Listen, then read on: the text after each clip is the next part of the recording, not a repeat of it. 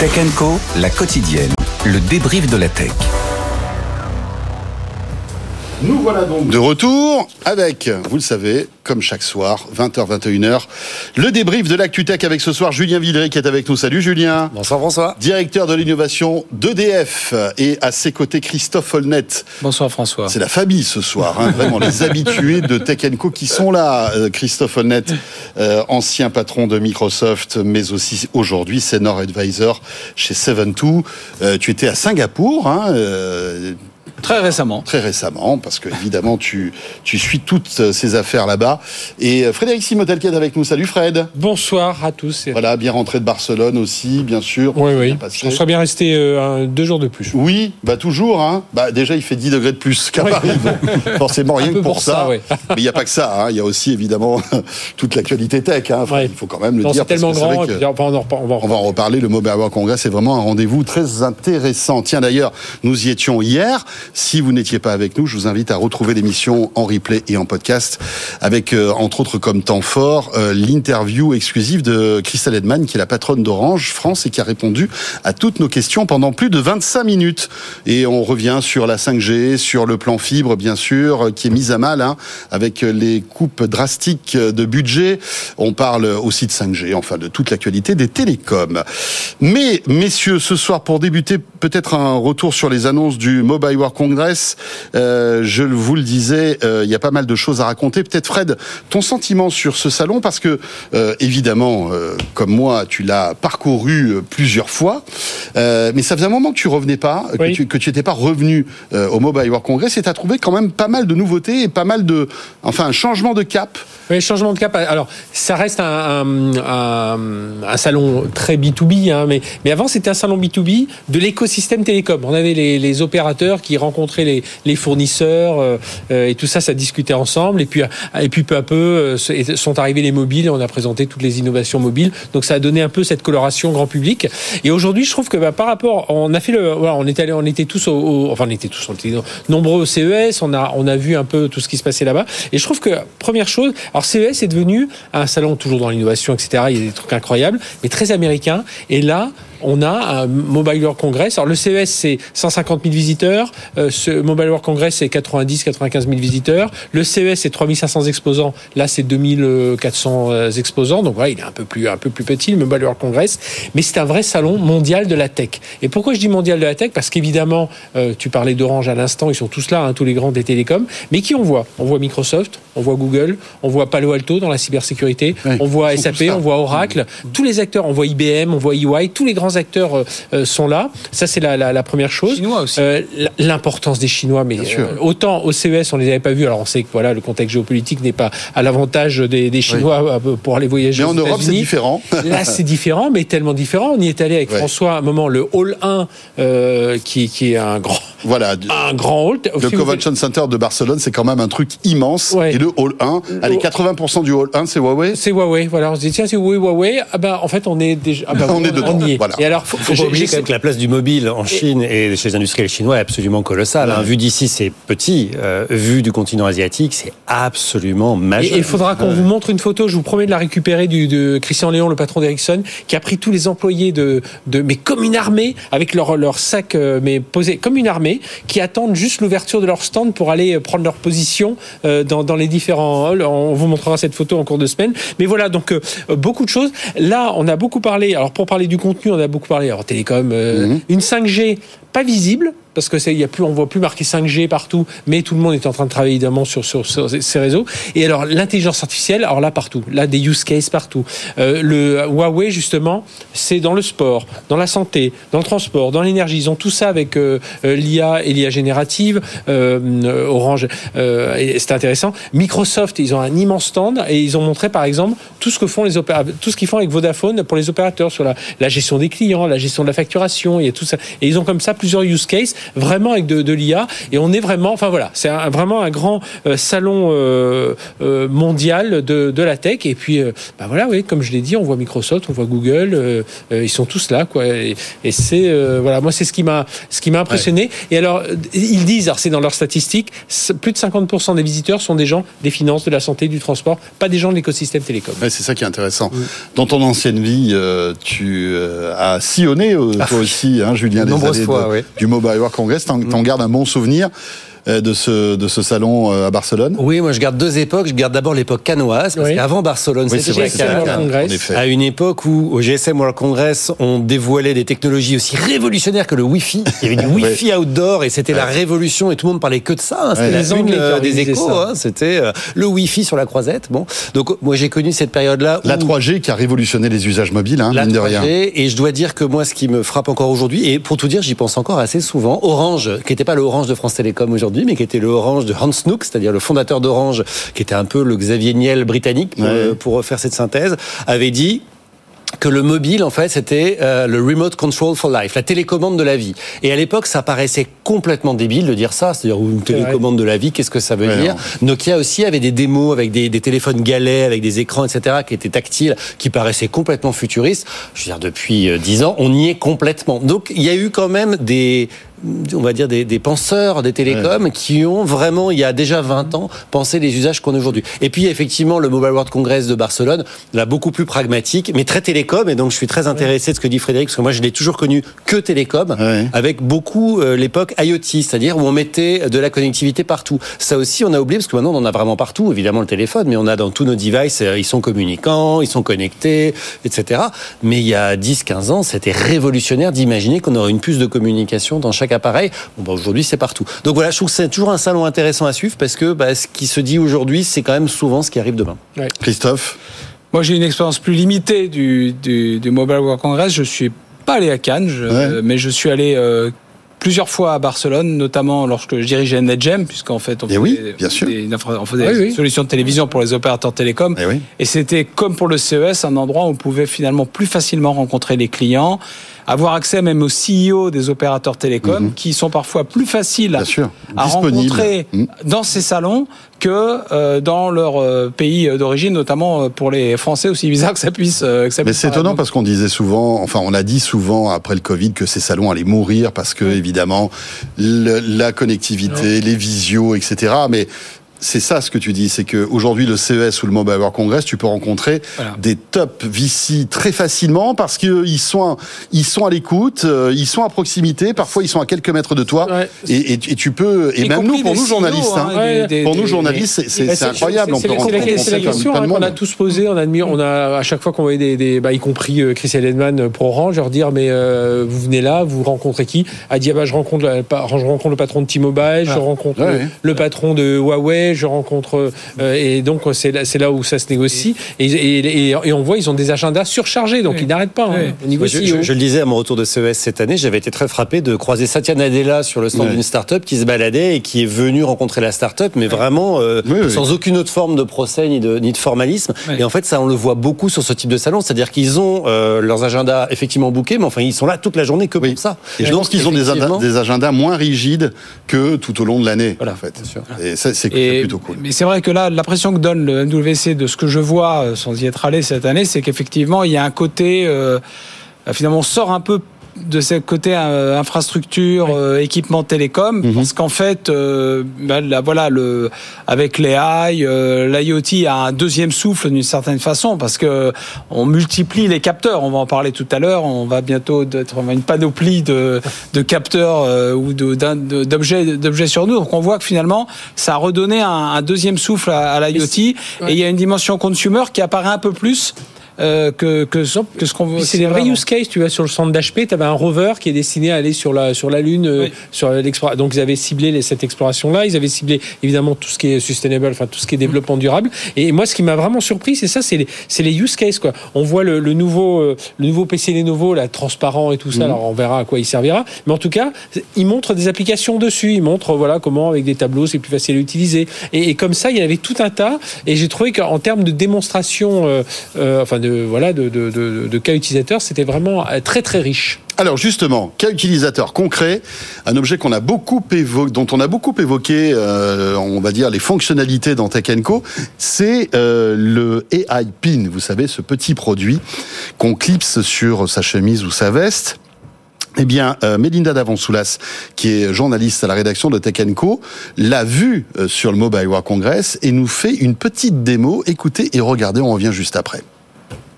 Ce qui est bien au Mobile World Congress, c'est qu'au détour des allées, eh bien, on peut faire des découvertes, voir des choses dont on entend parler depuis des mois, qui prennent enfin forme.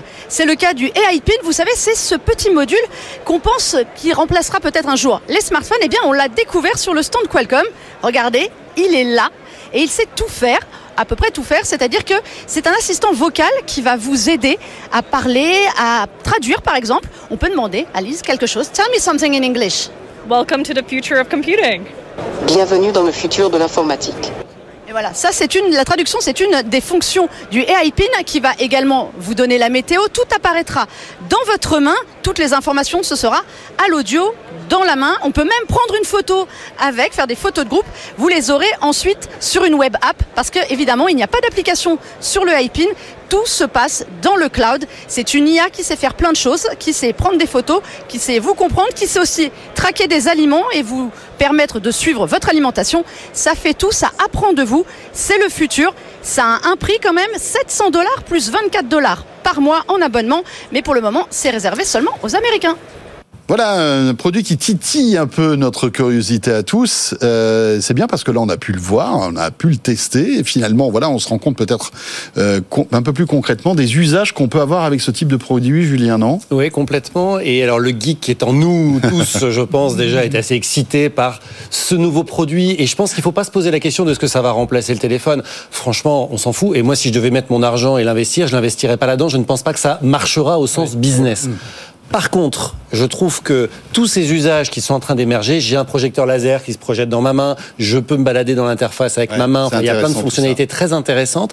Et euh, ce qui est assez euh, frappant, et ça rejoint peut-être ton point sur euh, finalement les salons, ça sert à quelque chose, c'est que quand ça a été annoncé par donc les deux anciens d'Apple qui ont créé cette société et qu'il y a eu les premières démos, tous les journalistes tech à peu près ont dit ça marchera jamais, de toute façon ça remplace pas le smartphone. Et en plus on voit pas très bien à quoi ça peut servir vu le prix. Et là depuis deux jours je lis la presse, hein, les, les sites internet, les blogs et tout le monde dit ah, finalement, il y a des usages et il y a des inventions dans ce produit. Alors, ça révolutionnera pas la Terre entière, mais qui sont vachement intéressantes et ça va faire avancer le schmilblick dans la technologie. Et donc, moi, ça me fait plaisir de voir des produits qui sont pas juste le énième smartphone, mais ça. qui sont des Ouais. produits qui cherchent à réinventer Oui, l'expérience. qui défriche le terrain de nouvelles ergonomies, de nouveaux Exactement. usages. Christophe Oui, bah, l'histoire d'informatique est longue de formes facteurs divers et variés qui apparaissent, Bien de sûr. produits et qui souvent bah, servent en fait à, à nourrir les innovations qui sont euh, voilà plus largement euh, répandues et, et avec succès après. Moi, comme le, le dit Julien, je pense pas que je j'investirais ni dans l'entreprise ni Dans l'appareil. mais L'appareil, c'est-à-dire que 700 dollars pour pour éviter euh, de sortir son smartphone de sa poche, euh, ça fait quand même un peu cher. Ouais, plus 24 dollars par mois d'abonnement, hein, Plus un le- opérateur mobile. Et c'est probablement pour ça qu'ils étaient au Mobile Voilà. Congress. Ouais, C'était justement Ouais. pour pouvoir essayer de trouver des partenaires. Bien sûr, euh, c'est le les opérateurs télécoms. Le, le fait est qu'il y a une eSIM dans le produit qui n'est pas forcément, euh, qui n'est pas aujourd'hui synchronisée du tout avec le PC. C'est-à-dire qu'on ne reçoit pas ces SMS, euh, ces messages Mmh. Oui, sur, c'est euh, une sur autre. Donc eSIM. ça reste un, un outil. Par contre, on perçoit un ensemble de- de- d'opportunités. On- je parle dans une émission récente, vous parliez là de cette capacité de traduction quasiment en temps réel Oui. que permet euh, le, le- le edge computing qui est mis dans des petits euh, outils et l'AI. Et c'est absolument complètement naze. Samsung qui fait ça avec son Et- Galaxy et- et- euh, S24 et ses, Voilà. ses petits. voilà, et on peut se dire, mettre cette technologie dans un outil comme ça, bah on peut euh, voilà, avoir une traduction simultanée, euh, en temps réel, sans latence.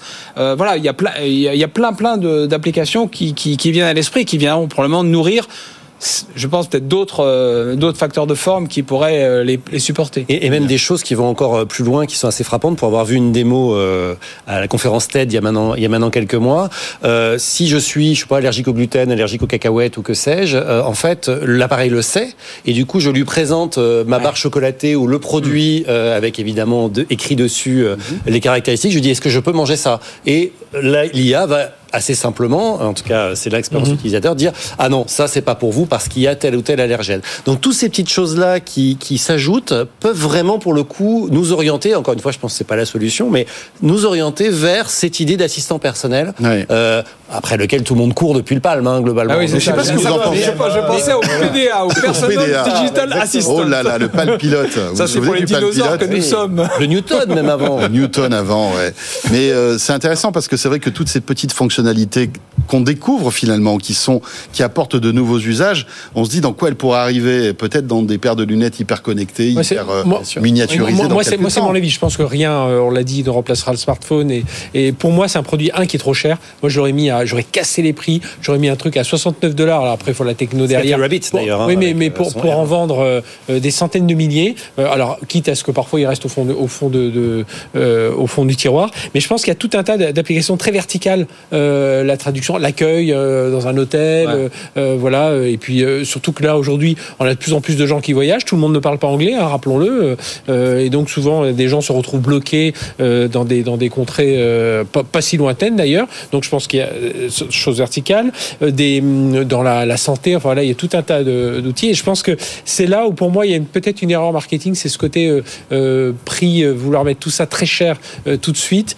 Ça- comme tu l'as dit, Julien, je vais pas mettre 700 dollars, un truc, je, pose- je sors juste où, enfin, où- Christophe le disait, alors que je sors mon journal. Ouais, mais mon- tu mon- sais ce qui mon va se passer. Moi, je je, pense, c'est- mon- souvent ces produits sont en fait subventionnés par les opérateurs télécoms, et on le trouvera. Euh, bah, je sais pas, t'achètes un Galaxy ou un iPhone, et puis pour euh, 100 euros de plus, t'auras un, un Ouais, mais c'est- iPin. ouais, je- J'imagine ça comme Ouais, ça parce que je me vois mal le- mettre 1000 balles dans un téléphone mais et rajouter point de- 700 balles encore Alors, dans un, dans bah un oui, truc non, comme ça, non, parce que ça fait vraiment gadget. Excusez-moi. Oui, mais parle-en à des gens qui font du marketing. Enfin, euh, tous les deux, et Christophe notamment, pour avoir bossé chez Microsoft et chez NetGem pour, sur le marketing produit, euh, le vendre avec en, en, en plus d'un. C'est-à-dire là, il y a un différentiel avec les 700 dollars qui est énorme. quoi. Ouais, ouais, c'est- c'est- je C'est clairement un produit aspirationnel. C'est clairement un produit qui va pas marcher. Enfin, Oui, on ne va oui, pas oui. son marché. Moi, je pense aussi qu'il faut pas euh, sous-estimer parce que c'est des gens qui viennent de chez Apple, donc ils ont Mm. très très bien compris la dimension importante de la propriété intellectuelle. Il y a beaucoup de brevets Ah, qui ont c'est été ça. déposés autour Dans de brevets d'usage hein,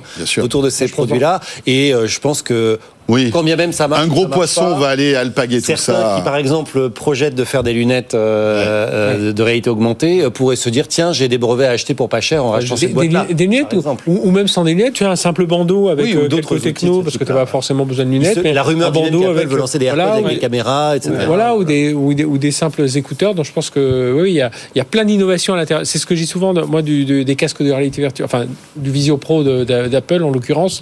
Voilà, il y a trop de techno et un jour ils vont en extirper certaines, les mettre dans des lunettes beaucoup plus légères.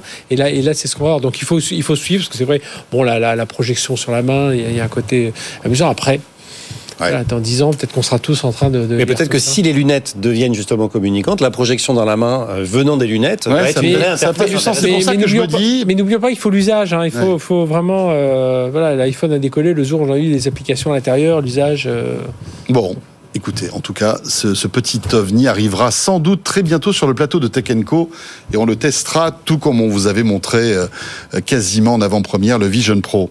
Euh, tiens, puisqu'on est dans les objets étonnants, euh, cette année, vous le savez, les stars du salon, il n'y a pas que les smartphones, il y a aussi des objets connectés et notamment cette petite bague de chez Samsung qui commence à se dévoiler et Anthony Morel nous en parlait euh, dans Good Morning Business.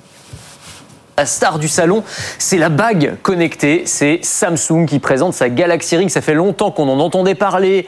On en avait vu des premières images. Là, c'est la première fois qu'elle est dévoilée publiquement. On peut la voir, on peut pas encore la toucher. Elle est sous cloche. Donc, c'est un, un anneau, euh, vraiment comme un anneau de joaillier, un petit peu plus épais parce qu'il est bardé d'électronique, évidemment, de capteurs. Et c'est un objet connecté dédié à la santé. Donc, en gros, à l'intérieur, euh, vous avez des petits capteurs qui vont permettre d'analyser la température, le rythme cardiaque, le cycle menstruel pour les femmes, les cycles de sommeil. On n'a pas encore toutes les informations de la part de Samsung. C'est la première fois qu'ils le montrent, mais en gros, l'idée, ça va être ça, et de pouvoir récupérer toutes ces informations, eh bien, depuis une application sur son smartphone, évidemment. Là où ça va être intéressant aussi, ça va être à terme pour le suivi des maladies chroniques. Samsung imagine déjà qu'on pourrait y intégrer des capteurs pour les patients diabétiques, par exemple, des capteurs de glycémie. Ça, ce serait très intéressant. Ce sera probablement pas dans la première version de cette bague qui va sortir cette année, mais dans les versions ultérieures, pourquoi pas. Et puis des fonctionnalités qui ne seraient pas directement liées à la santé, par exemple, pour payer, comme aujourd'hui on paye avec sa montre. En fait, c'est ça, hein, la bague, c'est le successeur ou le complément de la montre connectée, plus petite, donc plus près de la peau, avec des capteurs qui seraient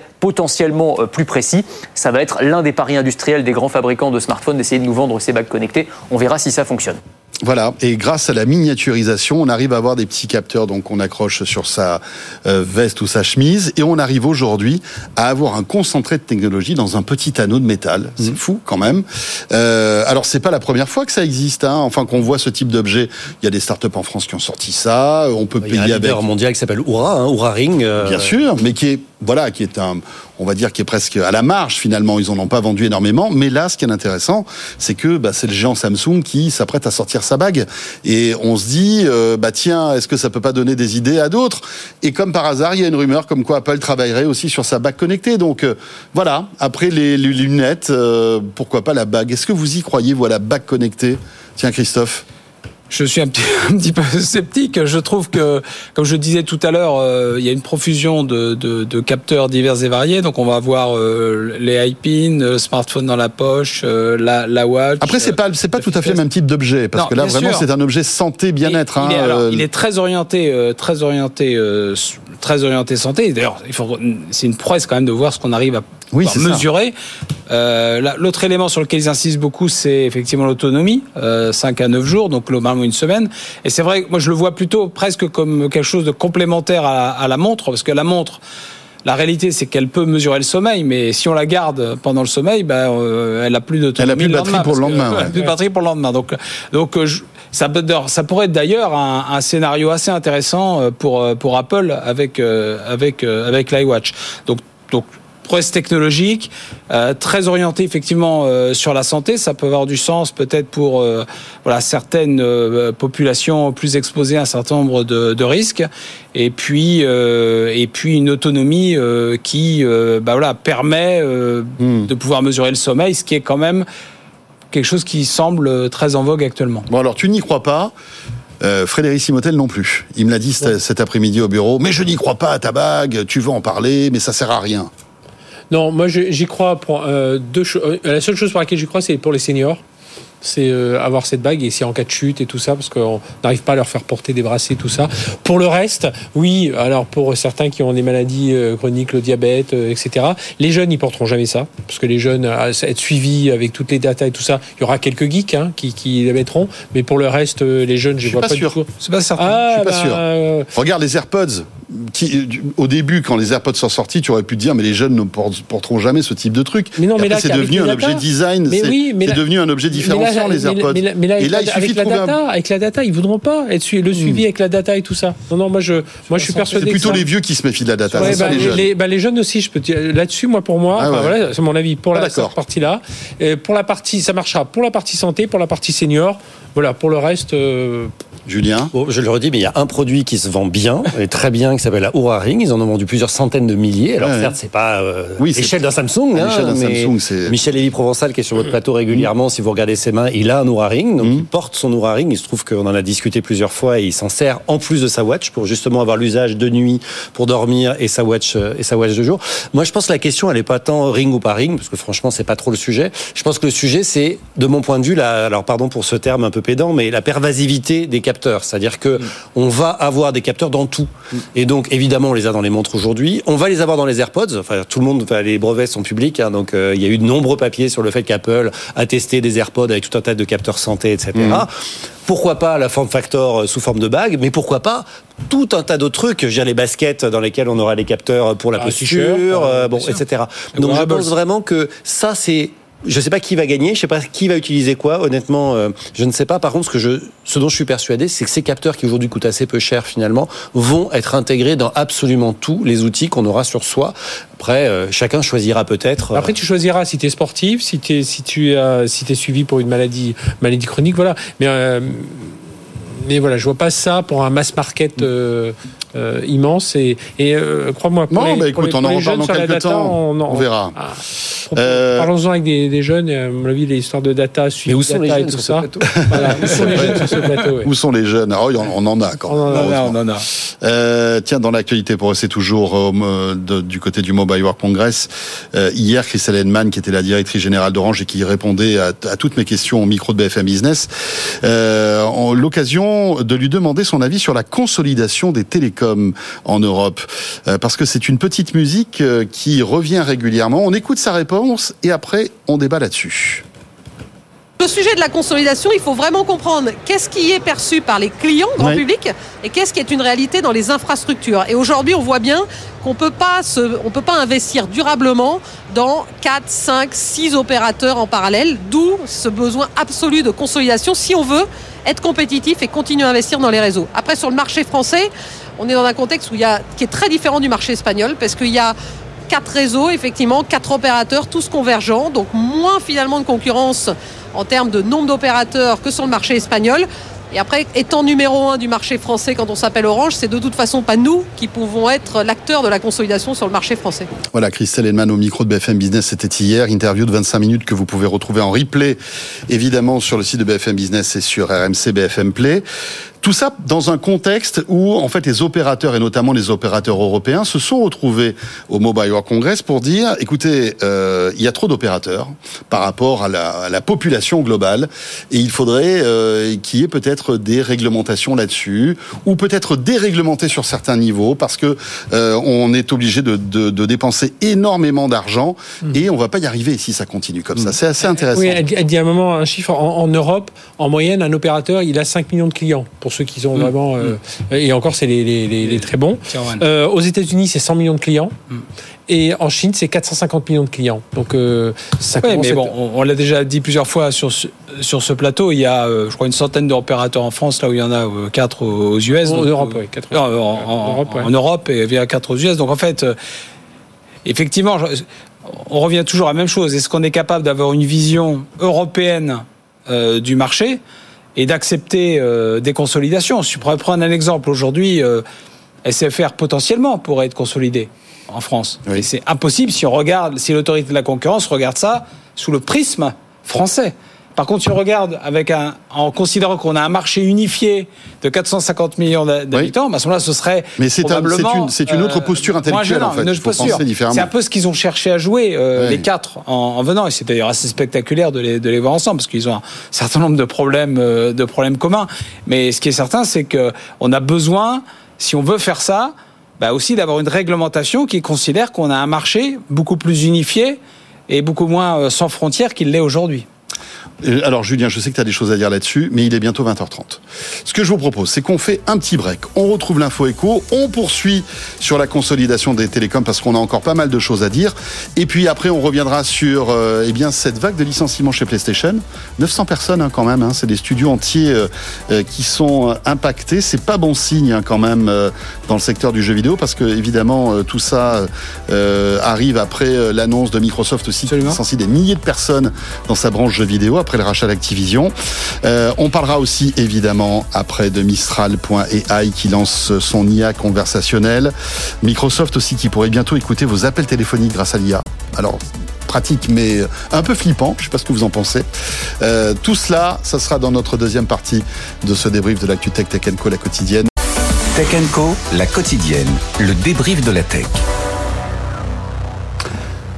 Et pour débriefer l'actu ce soir, Christophe Folnet, euh, que vous connaissez, euh, évidemment Frédéric Simotel et Julien Villeray qui est avec nous. Euh, on revient donc sur cette consolidation du marché des télécoms, voulue euh, de manière presque à l'unisson hein, par tous les opérateurs européens. Euh, on écoutait tout à l'heure Christelle Henman qui, euh, qui l'évoquait, et Christelle Henman qui, euh, euh, voilà, avec Orange a fait un joli coup, hein, notamment en Espagne, avec euh, le rachat du numéro 4, hein, Mass Mobile. Orange est numéro 2, il rachète le numéro 4. Voilà, donc euh, ça devient quand même une, un, un opérateur très puissant, même si les deux marques resteront, hein, cohabiteront. Euh, un mot sur ce sujet, Julia, que tu connais bien? Oui, bah, enfin, juste pour être euh, poli, con- le- enfin, consolidation, c'est un mot quand même poli euh, pour dire deux choses. Soit une consolidation offensive, ça veut dire que je j'achète d'autres pour devenir un espèce de service plus puissant, plus universel. On a connu ça dans le passé avec Vodafone, hein, par exemple. Vodafone Live, le même produit partout. Je me déplace en Europe, j'ai le même opérateur, et ça, bon, ça n'a pas marché, hein, très clairement. C'est-à-dire ça n'a pas apporté une valeur suffisante aux clients pour qu'ils soient prêts à payer pour cette marque-là. Ou une consolidation défensive. Et c'est bien de ça dont on parle là. sûr, en gros, il faut quand même qu'on se dise les choses. La consolidation qu'appellent les opérateurs, enfin, que les opérateurs appellent de leur vœu, c'est pour faire grimper les prix. C'est-à-dire que c'est ce qui s'est passé aux US. Je veux dire, aux US, il y a quatre opérateurs. Le forfait mobile de base illimité, il est à 80 dollars. Oui, bien sûr. Hein, et donc, c'est pas une insulte de dire qu'on veut faire gagner, grimper les prix. Il faut qu'ils gagnent leur vie. Il faut évidemment qu'ils puissent investir dans les réseaux. Donc, je dis pas que c'est pas bien. Hein, c'est pas du tout mon message. Simplement, faut bien comprendre que ce qu'on appelle consolidation, ça veut dire en gros diminuer le nombre d'acteurs pour pouvoir à la fois payer moins cher les investissements dans les réseaux et pouvoir faire payer les clients plus cher. Oui, parce que même- la guerre des a- prix sera plus contenue finalement. Oui, oui, mais il y a quand même un effet de synergie. Euh, quand même, on peut espérer amortir un peu plus les investissements si on est plus grand, indépendamment du fait de d'augmenter les. Oui, mais c'est quand même des marchés multilocaux. C'est-à-dire que c'est quand même des marchés où il y a assez peu de synergie. Je veux dire, si j'ai un réseau en Allemagne et un réseau en France, bah finalement, peut-être que j'achèterai un peu moins cher mes équipements réseau parce que je vais les acheter en gros. Ce qui se passe déjà d'ailleurs pour Orange avec, euh, avec Deutsche Telekom par exemple. Mais c'est vrai qu'à part ça, euh, je ferai pas, de- le marketing sera pas le même, euh, les produits seront pas les mêmes, etc. Donc les synergies sont quand même difficiles dans le monde des, des télécoms. Après, la, la difficulté, c'est derrière, c'est avoir l'argent pour investir. Quoi. Alors, Oui, à la c'est fois ça. pour déployer du, du, du réseau fibre, du réseau 5G, 6G, euh, quand, quand ça arrivera, euh, mais aussi pour investir. Bah, c'est pas par hasard, quand on parle aujourd'hui IA, euh, on pense euh, à Apple, Microsoft, Google, on pense pas tellement Orange, de chez Ecom, Vodafone, ce qui est quand même un peu, euh, Ouais, peu compliqué, même s'ils en font, hein, bien entendu. Ils l'utilisent, ils ont aussi leur centre de, de R&D. Mais je trouve que là, à l'heure où on parle d'investissements qui doivent se chiffrer en, en milliards, en centaines de milliards, voire en milliers de milliards, hein, quand on entend ce que dit OpenAI, parce qu'il faut être euh, sur les semi-conducteurs, alors chacun son métier, mais quand même, je pense qu'aujourd'hui, on doit avoir des opérateurs beaucoup plus puissants sur, sur ce, sur ce point-là. Mais ce que, ce que tu dis est vrai. Moi, je suis toujours surpris de, de- quand je constate que finalement ces opérateurs, ils ont une relation de facturation avec des millions de clients, avec des dizaines de milliers, voire des centaines de milliers de PME. Ils ont le, ils ont le client, ils ont la facture. C'est un énorme atout. Oh, Ils se plaignent de ne pas vouloir être juste des fournisseurs de contenu, mais ils sont incapables de développer de nouvelles offres. Moi, je le vois parce que je, suis investi dans des startups. On propose des opérateurs des, solutions très simples de services managés dont ont besoin les, PME qui pourraient intégrer. Ils veulent sortir de, de, de, cet état de, de fournisseurs de tuyaux, mais rien n'y fait. Ils n'arrivent pas à se positionner, n'arrivent pas à se dire, à se mettre dans une, une mentalité de distributeur de services, d'intégrateur et de manage service, alors qu'il y a une opportunité énorme. Ils ont un atout qui, n'a- qui ne capitalise pas. Donc, ils ont aussi à retrouver un peu d'énergie euh, commerciale et marketing. Oui, et, et en même temps, alors après, euh, on a tellement reproché à Orange de, de partir un peu, euh, un peu dans, dans de mille feux hein, euh, à une certaine époque. Là, c'est vrai que euh, Chris Ellenman, elle a recentré sur le métier euh, de base, l'infrastructure, euh, l'intégration, mais ça manque quand même cette intégration aujourd'hui. Alors, on entend des, des, des telco, telco cloud, telco as a service, hein, c'est Ah ce oui qu'ils essaient de faire aujourd'hui. API, euh, les API telco, donc pour intégrer directement, pour dire aux développeurs, venez, arrêtez d'aller développer vos, vos API euh, chez, euh, euh, chez Google, chez Microsoft, venez les développer directement chez nous et nous on va pouvoir refacturer ces services-là. Bon, c'est compliqué, c'est un peu tard, mais euh, Je vois voilà. nous, on a investi chez Seven2 dans des entreprises qui font de l'IP téléphonie, de Ouais. l'IP télécom, du cloud telco, euh, bon, et qui euh, peuvent déployer ça pour des PME. Donc, ils ont absolument besoin de, Parce de- que de là, développer les services ça, complémentaires. Ils arrivent Bien à, sûr. et, et- et ils transforment les Google AWS un peu, un peu plus en, bah, en- pour leur partie stockage, la partie, enfin, pas la partie intelligente du cloud. Ils pourraient, ils pourraient y arriver. Et puis, euh, donc, il y a eu cette, cette réunion avec euh, la plupart des opérateurs européens qui euh, remettent sur la table le fameux faire cher. Vous savez, c'est de faire payer les grandes boîtes américaines euh, parce qu'elles squattent en quelque sorte une bonne partie du réseau. Et par le biais des API té- télécom. ouais. Mais voilà, vous prenez Netflix, vous prenez, euh, vous prenez Meta, vous prenez YouTube, c'est euh, euh, jusqu'à 60% de la bande passante qui est prise le soir. Donc euh, effectivement, est-ce qu'il faudrait pas aussi qu'ils mettent au pot pour aider justement les investissements colossaux qui arrivent pour les opérateurs? Et par le biais de- du développement de ces API télécom, ils pourraient les faire Ouais, payer justement. ouais, ouais. S'ils réussissent à faire, euh, à faire ce virage-là, ils pourraient dire Netflix, YouTube, bah maintenant vous voulez fonctionner chez nous. Euh, bah voilà, faut, faut, il faut, il faut l'API qui va avec. Enfin, et si coup, Orange, Free ou SFR dit à ses clients Ah, désolé, vous Ouais. aurez plus YouTube parce que là, ils n'ont pas voulu payer. Ouais, Euh, C'est ce que Free avait non fait d'ailleurs à Free avait l'époque fait avec ça Xavier Niel, euh, et Netflix. ça avait été une, une décision très impopulaire à l'époque. Ça hein. s'était pas très bien passé. Ça s'était pas très bien passé, mais malgré tout, il avait peut-être eu gain de cause puisque euh, d'un coup d'un seul, d'un coup de baguette magique, les services étaient revenus. Alors, mais pendant je ce temps-là, ce pas sont les- le, le contenu non, des non négociations. moi non hein, plus. mais... Mais c'est vrai que pendant ce temps-là, ce sont les clients qui trinquent et qui payent en même temps parce que Bien vous sûr. payez le même prix. hein. Aujourd'hui, les grands Que acteurs investissent massivement dans des réseaux télécoms eux-mêmes. hein. Bah, ils ont les câbles sous-marins. On change de sujet. On accueille maintenant sur ce plateau Étienne Braque. Bonsoir Étienne, qui vient, Bonsoir, de nous, François. qui vient nous rejoindre pour évoquer euh, une autre nouvelle pas terrible. Euh, elle vient de chez Sony. Étienne, euh, Étienne Sony, en tout cas la branche jeux vidéo, qui va licencier assez massivement. Oui, puisqu'on parle officiellement 900 postes, hein, donc ça concerne 8% des effectifs de la branche jeux de, de Sony, hein, donc c'est quand même un plan qui va être important. Une annonce officielle qui intervient alors que Sony ne cesse de baisser euh, les prix de sa PS5, PS5 qui est assez jeune. Hein, Souvenez-vous, elle avait été lancée en plein confinement en novembre 2020. À l'époque, c'était très compliqué de se la procurer puisqu'il y avait tous les problèmes euh, d'acheminement, les problèmes de pénurie de semi-conducteurs. Il y avait même un marché parallèle qui s'était mis en place pour cette PS5. Et donc là, eh bien, vous avez un groupe qui vise plus que, entre guillemets, 22 millions euh, de PS5 pour son exercice fiscal qui va se clôturer fin mars, alors que l'objectif initial, c'était 25 millions. Donc un groupe qui revoit à la baisse ses objectifs de vente, malgré des prix qui sont en baisse. Alors Sony dit, bah oui, mais il n'y a pas de gros jeux qui sont sortis euh, dernièrement, mais ça n'empêche que vous avez un contexte qui est quand même euh, très concurrentiel, avec bien sûr la Xbox de Microsoft, avec le PC, avec aussi euh, les jeux mobiles qui prennent de l'ampleur. Heureusement, Sony peut compter sur l'abonnement. hein. Ça, ça offre une certaine forme de visibilité avec des revenus récurrents, puisque pour s'abonner à tout un tas de services, vous devez vous abonner euh, quelques dizaines d'euros euh, par mois. En tout cas, c'est une mauvaise nouvelle pour les employés de Sony, surtout qu'ils ne pourront pas aller chez Microsoft, puisque suite à l'Activision, à la fusion avec Activision Blizzard, eh bien, c'est 1900 postes qui vont être supprimés euh, dans la branche jeux de Microsoft. Là aussi, ça concerne 8% des effectifs. Vous avez un site qui est très bien fait, hein, c'est l'IOF qui euh, concentre un petit peu toutes les suppressions de postes dans le secteur euh, technologique. Là, on est à peine fin février. Vous avez eu 44 000 suppressions de postes depuis euh, le début de l'année dans le secteur de la tech, après un peu plus de 260 000 l'année dernière.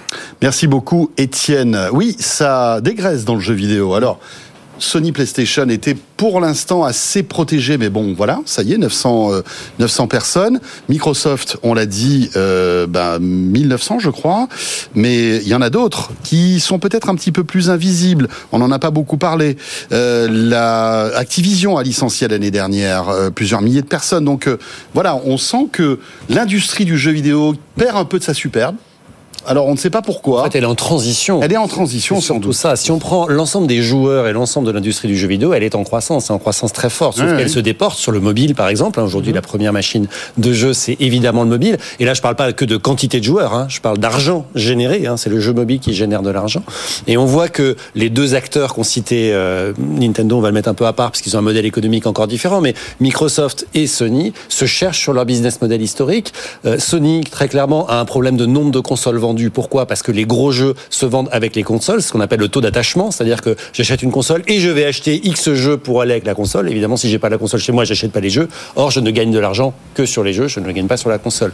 Et parfois, je la vends presque à perte. Et je la vends même souvent à perte pendant un certain nombre d'années. De l'autre côté, on a Microsoft qui dit bon bah moi, ce que j'essaie de faire, c'est que je consolide le marché de façon défensive. On revient sur le sujet du défensif dans la consolidation, et j'invente plein de business models, un peu en essayant de voir ce qui va marcher. Ouais, Donc je lance le Game notamment. Pass avec Ouais. l'abonnement, je lance le, le jeu digitalisé, je là, et puis bah, je regarde un peu ce qui va marcher. Ils sont quand même tous les deux, tous ces deux acteurs-là, dans une position de fait de transition stratégique. Bah, ils, ils attendent de voir qu'est-ce qui va décoller. Est-ce que la VR euh, va, va être euh, le- la porte de sortie un jour? On a des, euh, on a déjà des casques de bonne qualité Et pour l'instant, c'est de pas faire des choses. Mais Je te coupe, je te coupe parce que justement, c'est dans la VR que ça. Euh, que, que les, les emplois sont le plus Bah sabrés. oui. Non, mais c'est ça. Même chez Ubisoft, il y a eu des licenciements euh, du côté de, de- des studios VR. Là, euh, Sony, bah, une partie des 900 employés travaillaient sur la VR aussi. Euh, Microsoft aussi. Donc voilà, c'est vrai Non, mais que justement, on, imaginait que ça pouvait être un peu Ouais, ouais. euh, une, une porte de sortie. Et c'est pas disant, voilà, l'Eldorado euh, qu'on imaginait la VR. Ouais, c'est- pas l'Eldorado, mais je pense qu'il y a vraiment ce produit de mobile. Il y a, il y a, il y a aussi que aujourd'hui, on a, on est, on est attiré vers d'autres, d'autres univers. hein. Le, le streaming, euh, c'est vrai que le streaming télé, enfin les Netflix et tout ça, c'est, bah, ça prend aussi du temps. Euh, le, les TikTok et tout ça, ça prend aussi du temps. Donc euh, bon, on peut- bon, même si on est très joueur, bah, on est, atti- on peut être attiré par. Mais tu veux dire par là qu'on a moins de temps Bien pour le jeu vidéo Oui, finalement. voilà. Donc on Il y a un découpage qui se fait par définition sur le temps disponible. C'est Reed Hastings, déjà quelques années, le patron de Netflix, qui disait Mon principal ennemi, c'est le sommeil. C'est- Bah oui, c'est-à-dire que euh, les gens, quand même, dorment C'est 8 pas heures le par jour à peu Coca-Cola. près, donc En fait, euh, le reste du il y a- temps, il est pas le cerveau du Coca-Cola, c'est le sommeil. Il y a un autre élément, je pense, sur le, sur le jeu vidéo, c'est l'effet Covid, en fait. Ce qui s'est passé, c'est qu'en 2020, 2021, il y a eu énormément de, de, de, de- évidemment, de, plus de jeux, plus de temps passé, plus de joueurs. Donc, il y a eu une, plus le temps. il y a eu une euphorie. Et il y a eu un surinvestissement des acteurs, et notamment aujourd'hui, apparaît deux ans après, trois ans après, une pléthore de jeux. C'est-à-dire qu'il y a une offre pléthorique et moins de joueurs, moins de temps, enfin moins de temps de, de jeu, et donc euh, pour ces acteurs-là, la monétisation, elle est plus compliquée, et ils ont besoin bah, de sauver leur marge, et donc ils sabrent dans les effectifs. Et euh, c'est ce qui s'est passé. ouais, ces jeux, c'est- voilà, de plus en plus ils cher ont sabré dans des studios, euh, tout simplement parce qu'il y a aujourd'hui une offre pléthorique. Ça, c'est la première chose. Deuxième chose, c'est le mobile. Euh, je pense que le, enfin, je suis même sûr que le l'app tracking d'Apple, euh, les problématiques de d'accès euh, Aux données privées aux de données privées l'utilisateur. de l'utilisateur sont un frein à la monétisation qui était la monétisation naturelle du jeu mobile qui souvent est gratuit, mais on Oui. envoie de la pub, etc. Freemium, Et tout ça, dit. tout ça a créé euh, ben, un, un frein euh, sur le revenu, une difficulté. Et puis, euh, le dernier point, effectivement, c'est la nécessité, euh, pour Sony en l'occurrence, de réinvestir plus sur le PC, qui devient un endroit euh, où on joue, aussi bien d'ailleurs en streaming qu'en qu'en jeu. c'est une, c'est une machine universelle le PC. Il y a à peu près toutes les licences. Vous prenez Steam, ben voilà, il y a tous les Donc, jeux. Donc je pense qu'il y a un effet de surinvestissement Ouais. et, de, et de, de- de rattrapage d'une certaine façon, euh, le tout dans un contexte euh, bah, économique qui est moins bon. Et, Et, et je pense qu'il y a aussi un effet euh, humain et artificiel. C'est-à-dire, humain, euh, les développeurs, ça coûte cher. et qu'aujourd'hui, ben voilà, ces, ces salaires-là, il, faut les payer. Puis à un moment, quand ça marche moins bien, eh on est obligé d'aller sabrer aussi dans, les, les- les gros salaires. Et artificiel, pourquoi? Intelligence artificielle. Je pense que là aussi, on commence à voir, c'est un signal faible, mais on commence à voir pas mal de- d'équipes de, développement qui disent, mais attends, moi, je fais la même chose avec euh, euh, cinq développeurs et un peu d'IA qui commence à bien tourner. Je peux développer les décors de jeux vidéo. Très bon point. La peine d'avoir euh, d'autres bon personnes. hein. Tu prends, tu mets de l'IA, ils vont te développer les décors. Euh, voilà, puisque les décors bougent pas beaucoup selon les, les, les sujets. Et là, je pense que c'est une petite musique, tu vois. Aujourd'hui, on entendait euh, euh, Expedia dans le domaine des voyages qui, qui licencie. Euh, alors, il licencie effectivement. Il y a moins de voyages. Enfin voilà, il y a, il y a euh, enfin même si le secteur du voyage en ligne marche bien, mais enfin voilà, il y a, il y a quand même un, un côté euh, économique du, du voyage. Mais euh, il y a aussi que dans, bah, dans les services informatiques, ça va beaucoup plus vite hein, pour migrer. Là où on avait besoin de 10 personnes sur 8 mois, maintenant euh, 3, trois gars sur 10 jours, hop, et on fait la migration avec de l'IA. Et je pense que là, il y a aussi cet effet-là aussi dans les, les parties euh, développeurs. Tiens, puisqu'on parle d'IA, belle transition, Fred, Oh. c'est parfait, puisqu'on va maintenant évoquer notre chat GPT à nous. Mistral.ai, la pépite française de l'intelligence artificielle, donc a frappé un grand coup euh, en annonçant en même temps le lancement de sa propre IA conversationnelle qui s'appelle le chat, tout simplement, et une alliance mondiale avec Microsoft. Anthony Morel nous expliquait tout ça dans Good Morning Business, et on revient juste après, bien sûr.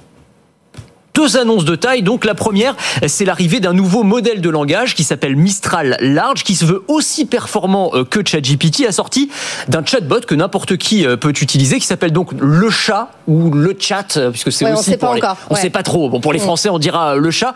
Alors c'est comme ChatGPT, hein, il est conçu à la fois pour les particuliers et pour les entreprises. On peut s'en servir aussi bien pour faire une recherche, résumer un texte, préparer ses vacances, mais aussi l'intégrer dans un service après-vente, par exemple pour la relation client, faire de la gestion de projet, de l'analyse de données, avec un gros avantage mis en avant euh, par Mistral, notamment pour les entreprises françaises, sur la confidentialité des données et la souveraineté nationale, puisque l'outil est développé et hébergé en France. Et ça, c'est un vrai gros argument. Il y a beaucoup de- d'entreprises françaises qui avaient été un petit peu refroidies par les histoires de fuite de données chez OpenAI. Là, ça pourrait quand même être un petit peu rassurant pour euh, tous les clients entreprises. Et puis la deuxième grosse annonce hein, hier soir de Mistral, euh, et peut-être aussi la plus importante hein, finalement, c'est son alliance avec Microsoft. Oui, c'est un partenariat de distribution. En gros, ça veut dire que les modèles de langage de Mistral vont être disponibles via la plateforme Microsoft Azure.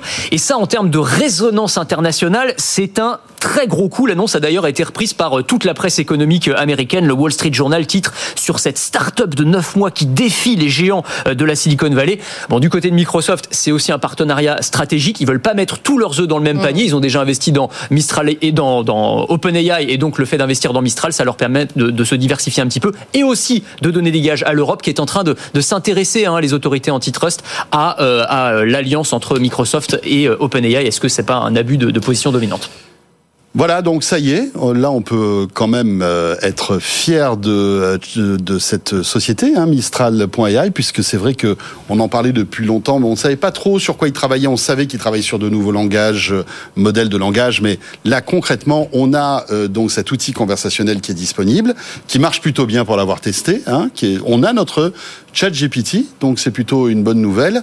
Euh, et puis il y a aussi ce partenariat, comme le disait Anthony, avec Microsoft. Et c'est toi qui le disais hein, à l'époque, tu disais ce qui manque à ChatGPT, à hum, Mistral, c'est un côté un peu grand public. Bien sûr. Et, Marketer et- leur offre pour Bah, que marketer leur offre. Alors, on va voir si elle, si elle est bien, Ouais. si elle est bien marketée. Mais c'est vrai que euh, oui, ben euh, voilà, on a un Français. Alors, ce qui, ce qui peut être un peu perturbant, je trouve, dans cet univers, c'est que tout le monde travaille avec tout le monde. Moi, c'est un peu ça qui me perturbe. Mm. Oui, on n'a pas, euh, nous qui sommes habitués aux grandes batailles euh, Ouais. À l'époque, euh, Apple, Microsoft, Oracle, Microsoft, Mm. euh, euh, voilà, euh, Samsung, Apple. Enfin, et là, tout d'un coup, on a Mistral. On dit ah, Mistral contre OpenAI. Ah ben non, en fait, euh, ils travaillent avec Microsoft qui a investi dans OpenAI. Euh, Salesforce Jamais mettre dans- tous ses œufs dans le même panier. oui, Nvidia Ouais, est aussi ouais. dans la dans la dans la dans dans dans dans, dans le truc. Enfin, c'est c'est moi c'est un peu ça qui me. Après, tant mieux euh, qu'on ait euh, voilà qu'on ait des technologies qui soient plus performantes et qui soient issues de, de cerveaux français, notamment autour des biais. Enfin, tout ce qu'on on critique souvent. Donc, euh, allons-y, quoi. Euh, Poussons et même si c'est des capitaux américains, eh bien qu'ils foncent. Donc vous avez testé ou pas le chat? J'ai essayé de m'inscrire, j'ai pas réussi, bug. Toi, t'as réussi à t'inscrire?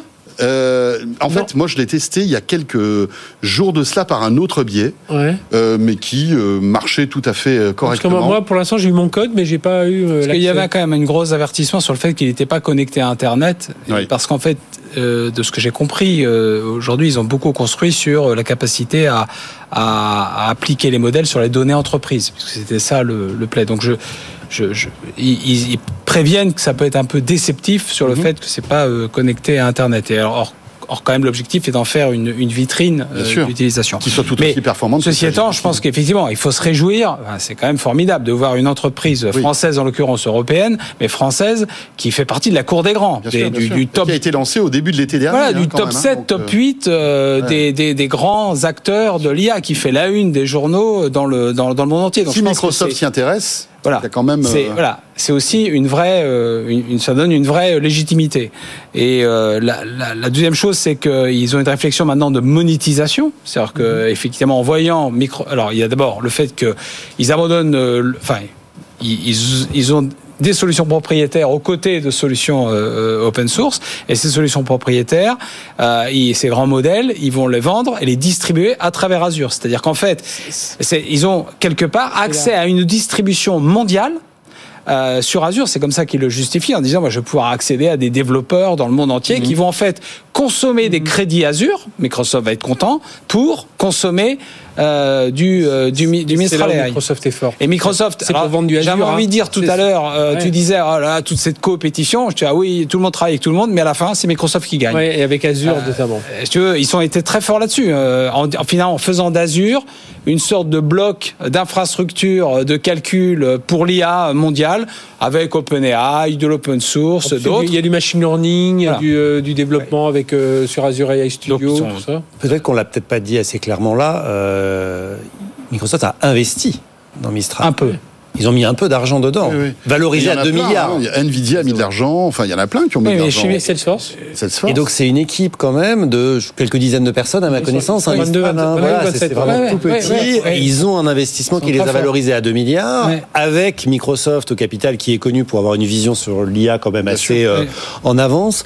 Voilà, je trouve que c'est assez réjouissant euh, d'avoir euh, Bien une sûr. boîte. Ne boudons pas notre plaisir, Bah ne, soyons pas bougons sur ce coup-là. Ben non. Hein voilà. Euh, félicitons. Sont euh, les dirigeants de, de, donc de Mistral. Et encore une fois, nous leur renouvelons notre invitation s'ils veulent venir sur le plateau de Tech Co pour nous présenter tout ce qu'ils font. Et, et puis surtout dire qu'il y a plein de grandes entreprises qui sont déjà en train de travailler avec Mistral, hein, la, la SNCF, euh, il y a les Total Energy, il y a des bah, voilà peut-être des, des, des grandes énergies aussi, mais qui sont en train de travailler avec Mistral. Donc on voit que c'est en train de prendre. Est-ce qu'on pouvait leur reprocher une époque, c'est de dire c'est des ingénieurs qui parlent aux ingénieurs? Bon voilà, ce qui peut être un peu notre défaut français. Là peut-être que être accompagné par un Microsoft euh, euh, sur Azure et tout ça, ça va permettre d'élargir et euh, euh, bien voilà, plus il y a plus il y a de fous, plus on va s'amuser. Il y a eu une autre annonce. J'ai une Non, non, non, Il y, a vas- eu, vas-y, vas-y. il y a eu une autre annonce faite au même moment par Brad Smith, qui est le président de Microsoft, qui est l'ancien directeur juridique et a vécu tout- toutes les affres des, des- des- des procès avec la Commission et, et avec la FTC euh, aux US, et qui en fait a annoncé euh, hier à Barcelone une sorte de de charte d'autorégulation, si je puis dire, c'est-à-dire euh, les 11 commandements euh, de la de l'accès à l'IA, en montrant une grande ouverture, d'interopérabilité. On ne touchera pas à vos données, vos données point, sont à vous, vous pourrez point. bouger. Tant que tu utiliseras Azure, tout va bien. On sent- non, bien non, même pas, même pas. On sent, vous pourrez migrer vers une autre plateforme, il n'y aura aucun, aucun problème. Enfin, on sent que c'est très fortement inspiré euh, par l'expérience passée, mais aussi par des craintes, à mon avis, très fait. euh, d'abus de position dominante et de stratégie euh, Microsoft qui consiste quand même à, à bundler tout un ensemble de choses euh, et à faire en sorte que la concurrence, elle a beaucoup de mal à exister. Oui, mais parce qu'ils sont omniprésents. Faut pas oublier que pendant ce temps-là, Google est en train de se dépêtrer de Gemini euh, qui génère des images de nazis euh, de couleur noire euh, et leur cours de bourse a perdu 5% hier. Et, juste un petit mot, c'est que Sam Altman à Davos a dit que la, la transition, euh, enfin vers l'IA, il- aussi d'une transition énergétique. Il fallait et Microsoft est très très en avance Oui, dans, dans ce domaine. Ils investissent énormément dans la transition énergétique. Hein. Et ça, c'est un élément aussi important de faire avancer ça en parallèle parce que c'est des technos, enfin, on le dit Très consommatrices. ici, très consommatrices. Tiens, il nous reste quelques secondes. Cette actu qui vient de tomber. Euh, Apple aurait abandonné son projet de voiture Oh. euh, autonome. Incroyable. Eh ben voilà. L'Apple Car, euh, ça serait, se- serait mis, enfin en tout cas le projet d'Apple Car serait mis à la poubelle. C'est Mark Gurman qui euh, rapporte ça. C'est une info qui est tombée il y a quoi, un quart d'heure? Mark Gurman, qui est la personne la mieux sourcée sur Apple Oui. dans le monde, donc on peut lui faire hein. confiance. Et, euh, et en fait, les- même les équipes en interne auraient reçu un mail ce matin Projet Titan. pour leur dire que euh, ce projet était mis à la trappe. Donc plus de voitures, euh, plus d'Apple Car, et toutes les, en fait, toutes les ressources qui seraient libérées euh, iraient dans l'intelligence artificielle générative. Voilà. Mais c'est quand même une information intéressante parce que ça fait quoi? Dix ans qu'on évoque l'Apple Car, hein? Euh, Dix ans qu'on évoque une voiture autonome, et puis après on voyait que ce projet euh, allait se tourner vers une voiture un peu plus conventionnelle, qui était maintes fois reportée. On a vu des dirigeants euh, de ce projet qui partaient euh, et qui revenaient. Enfin bref, ça a été un peu la l'incertitude chez C'est Apple. pas le modèle même c'est pas le modèle industriel et le modèle euh, très syndiqué notamment aux États-Unis des, des, des constructeurs auto que Ouais. que Tim Cook aurait voulu avoir. euh, Si c'est le cas, en tout cas, c'est une grande preuve d'intelligence et de maturité, Ouais. comme ils l'ont souvent démontré, c'est qu'ils sont capables de Oui. tuer des projets, même s'ils y ont dépensé des milliards et des milliards, Ouais, ouais. quand ils, vo- ils voient une impasse stratégique. Donc si c'est le cas, honnêtement, moi je trouve que c'est pas forcément une honte pour Apple, au contraire, je pense que c'est plutôt une fierté pour eux d'avoir su dire à un moment, c'est pas pour nous. Ouais, c'est pas pour nous. Et puis on voit que ce marché devient très compliqué, hein, l'automobile, hein, avec euh, des acteurs chinois euh, qui arrivent et avec des véhicules par qui- container entier. par container entier qui coûtent euh, qui coûtent beaucoup moins cher et qui ont, qui ont fait enfin des process de fabrication. Donc repartir de zéro pour Apple, c'était euh, titanesque. Et donc ce projet visiblement passe à la trappe. Ce sera le mot de la fin. Christophe, un mot là-dessus, non? Non, je pense que c'est une, je pense qu'ils ont dû savoir pourquoi ils le faisaient et certainement une, une bonne On en décision. saura et on voit que bon, la euh, voiture autonome, Voilà. on n'y est pas encore tout à fait. Mais on y Alors qu'on reviendra. pensait en 2010 qu'on y sera en 2015. On y, on y reviendra demain dans Tech Co, bien sûr, puisque c'est un, un sujet passionnant. Merci beaucoup à tous les trois. Merci Julien. Julien Bonsoir. Videret, donc directeur de l'innovation euh, chez EDF, bien sûr. Christophe Honnête, senior advisor chez Seven2 et ancien euh, patron de Microsoft Asie du Sud et de Microsoft France. Merci Frédéric On va Simotel. avec ma R5, moi. Qu'est-ce qu'elle est belle cette R5 électrique Elle est sympa. Franchement, elle est trop belle. Alors jaune, Peut-être pas, mais elle existe dans d'autres couleurs et je trouve que c'est un joli coup de la part de, de Ouais. Renault. Elle est un petit peu plus chère que prévu, c'est ça le souci. Elle commence à 25 000 euros. Euh, Bon, voilà. Et quand on voit ce qui se trame du côté de nos amis chinois, euh, c'est pas gagné euh, d'avance aussi pour Renault. Merci beaucoup, vous restez avec nous. Il nous reste encore une bonne demi-heure à passer ensemble pour euh, la suite de Tech Co. On va évoquer pas mal de sujets euh, passionnants comme par exemple eh bien, ce plan fibre. L'État réduit les budgets et donc bah, ça énerve en fait tous les opérateurs d'infrastructures et notamment Infranum. Je recevrai le directeur général d'Infranum dans quelques instants. Et puis on découvrira une start-up qui a mis au point une solution contre les deepfakes en visio. Vous savez que ça a coûté 26 millions de dollars à une boîte euh, en Asie il y a quelques jours de cela. Eh bien, une start-up française a trouvé la solution. Elle viendra nous présenter tout cela dans quelques instants. Juste après, bien sûr, Léa Benaïm pour le Tech Flash, Tech Co, la quotidienne. On revient dans un instant. À tout de suite. Tech Co, la quotidienne sur BFM Business.